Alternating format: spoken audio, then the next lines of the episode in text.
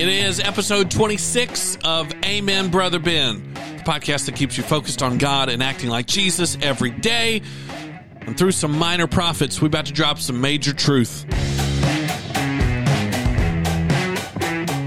If you're just jumping in, welcome.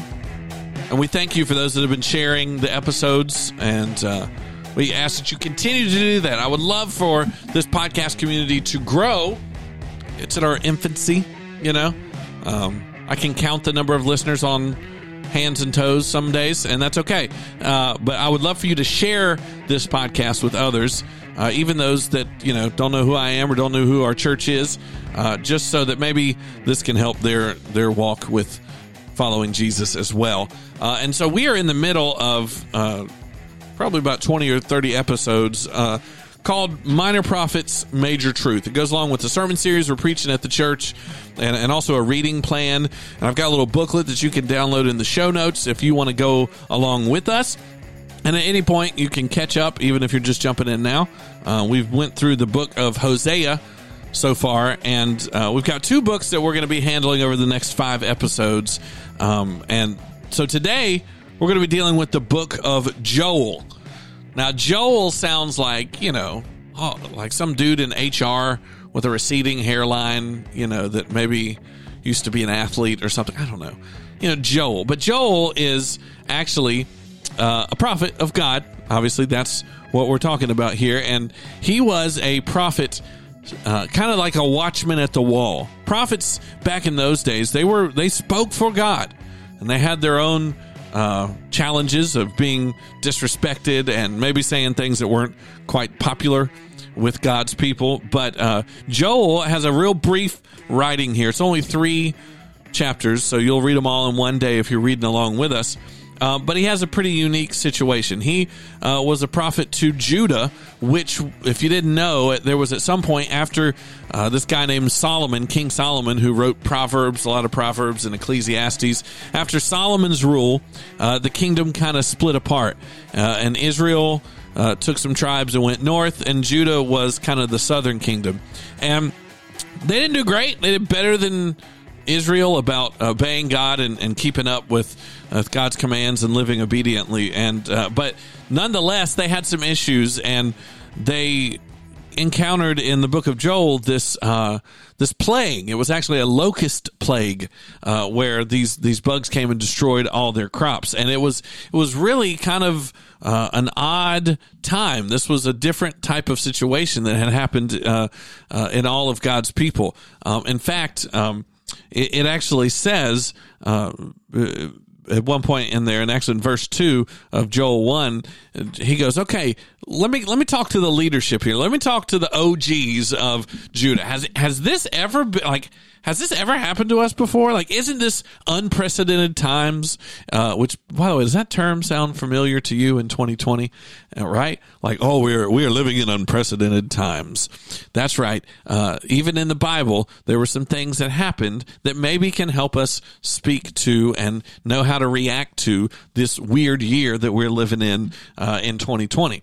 And so uh, that that kind of caught my attention as I was reading uh, the book. But let me, make sure before I jump too far into this, let me make sure you understand that this is not a copy paste thing. That that this COVID crisis and this pandemic is not exactly like a plague in uh, Judah or in the in Bible times, right? Because uh, what you see here is another example, and it sometimes plays out differently. But this is another example of this cycle that I've I've laid out in a sermon a couple weeks ago. Uh, the cycle uh, of of relationship that God's people had with God, where they would rebel, and then God would react with with some corrective punishment, uh, and the people would eventually repent uh, and and after they repented, God would rescue and restore them uh, back to uh, where they were supposed to be, and then they would do it all over again, rinse and repeat.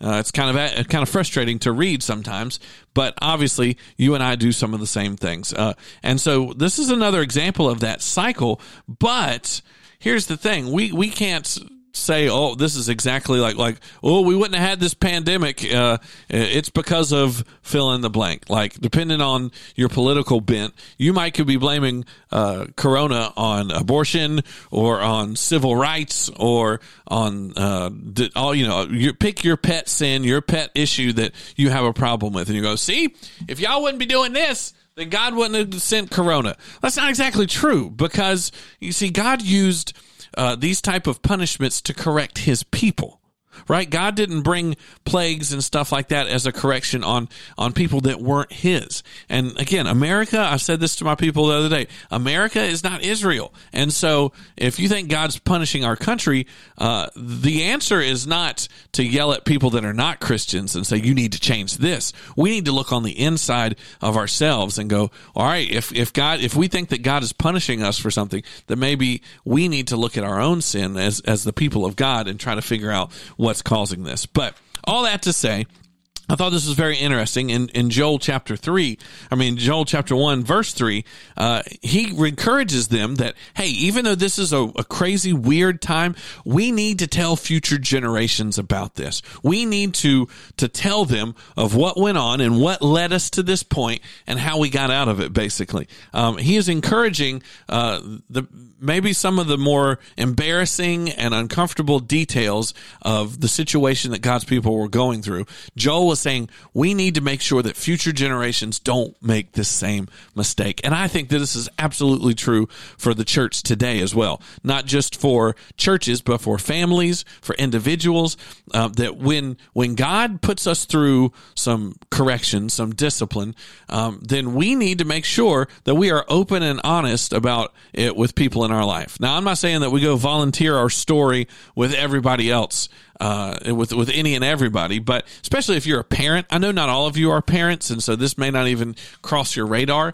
But uh, it is really clear uh, from God's word that it's important for us to be honest about our mistakes, about our our shortcomings. That we would we shouldn't try to kind of rewrite history to make ourselves appear better. That if we would just own up to the mistakes that we're making and the sin that's in our life, maybe that will save the next generation from doing that. And so my question for you today is, okay, what, eh, what part of your life are you trying to cover up because you're prideful? Because maybe you're embarrassed about it. What part of your life do you need to be willing to let God use to bless the next generation, to bless people in your life so that they can learn from your mistakes?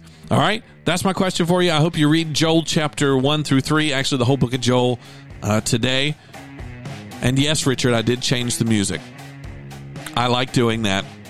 I'm a radio nerd. This is what I do. it's Amen, Brother Ben. Thank you all for hanging out. We'll see you tomorrow.